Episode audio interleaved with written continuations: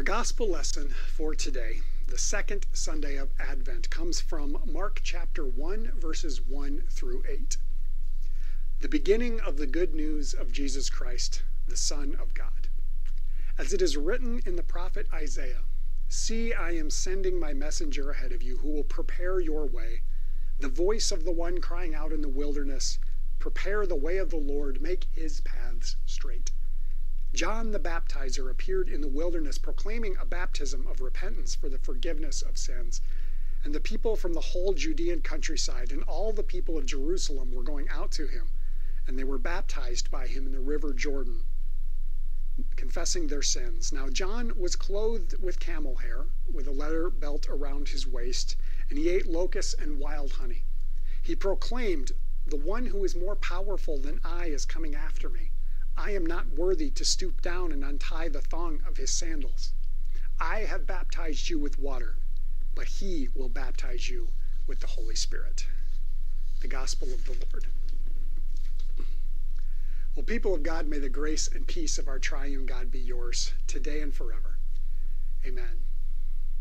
Well, folks, it goes without saying that today is a little bit different than normal not only because of my setting where I am today, the fact that I've been dealing with, with COVID and sickness in my house, and because of that, I'm quarantining from the church, but also just because of a lot of different types of situations that we find ourselves in. Here we are now in the second week of Advent, the second Sunday of Advent. We're into a new church year.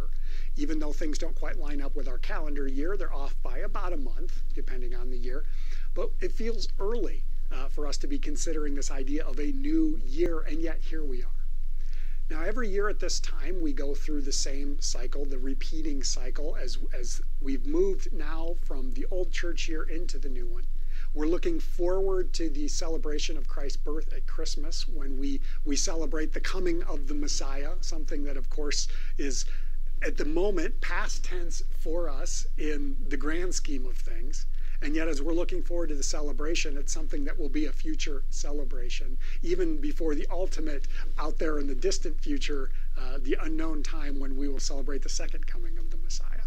As we begin this new cycle, here we are again, and it's fitting that we have this passage that's the very start of Mark's gospel. Now, I was thinking about different ways that this whole situation is different. And in addition to everything else that I've already mentioned, this is a one when normally I would not be preaching. If this was a normal year, if this everything had kind of come out like it typically is, this time of year we're beginning to celebrate our, with our various uh, our, our adult choir, and then and a little bit later with our our youth. Uh, as, as we have Christmas presentations, as we begin to prepare ourselves for the, the, the coming of the, that particular season.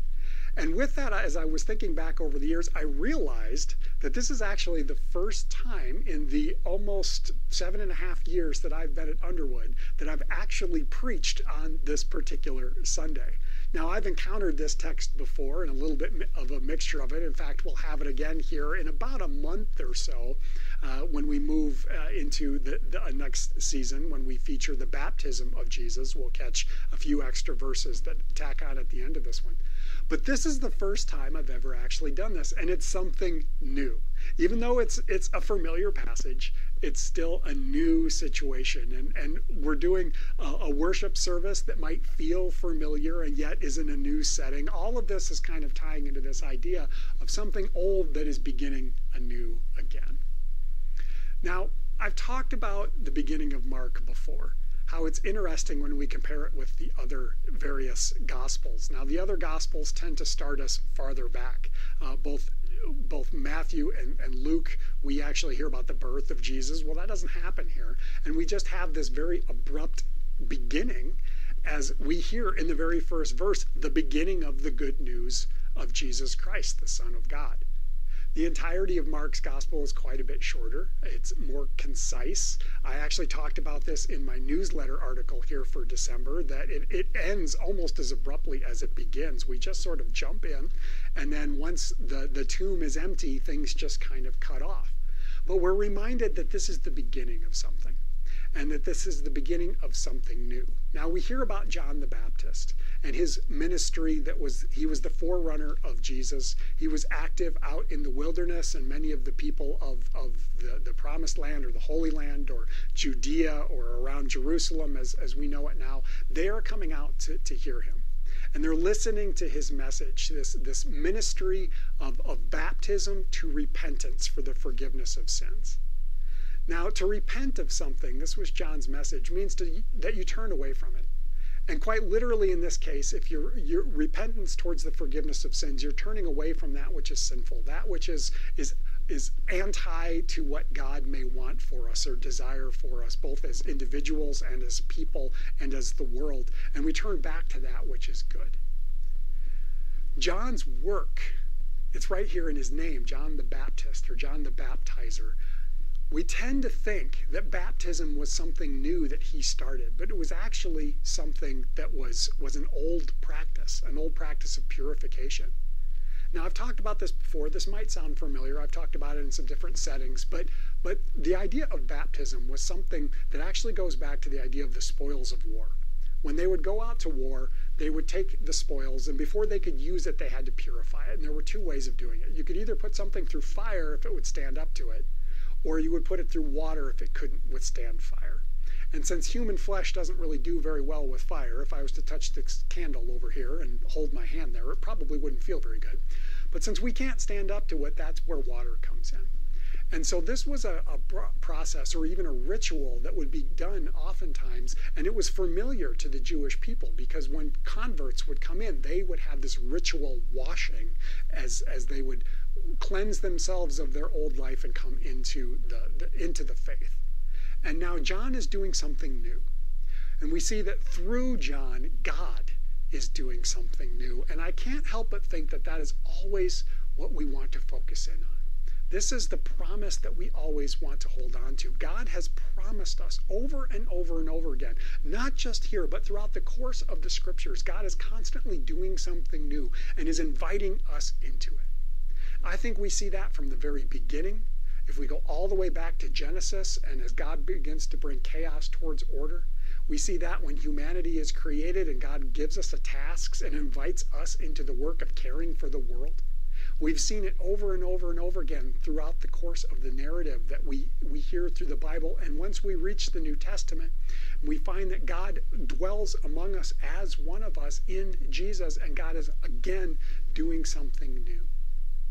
Now, I can't speak to what it is that God is accomplishing, but it seems to be this invitation for us to turn away from that which is harmful, that which is broken, that which is flawed about our existence and the world that is around us, and turn back to the good, to live our lives in a way that produces harmony between one another, harmony between us and God, harmony between us and the world that surrounds us.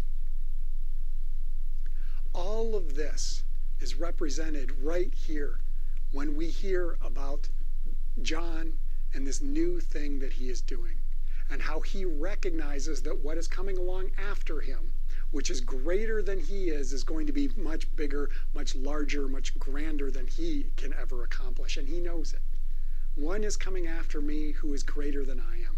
I am not even worthy to bend down and untie his sandals. But the wonderful thing about this, even though John recognizes his own limitations, the promise that we will see as this story continues, as we move forward through this new church year, as we continue to have scripture lessons that will focus in on Jesus and the different things that he is doing, the promise remains that the one who is greater than us loves us enough to become one of us and dwell among us so that we might do be included in this new thing that is beginning. This is a promise that I hope you hold on to. One as we look forward with anticipation towards the coming Messiah at Christmas, as we celebrate again that God became one of us to dwell among us and to do this new thing, whatever it was that was being accomplished through the life and the death and the resurrection of Jesus.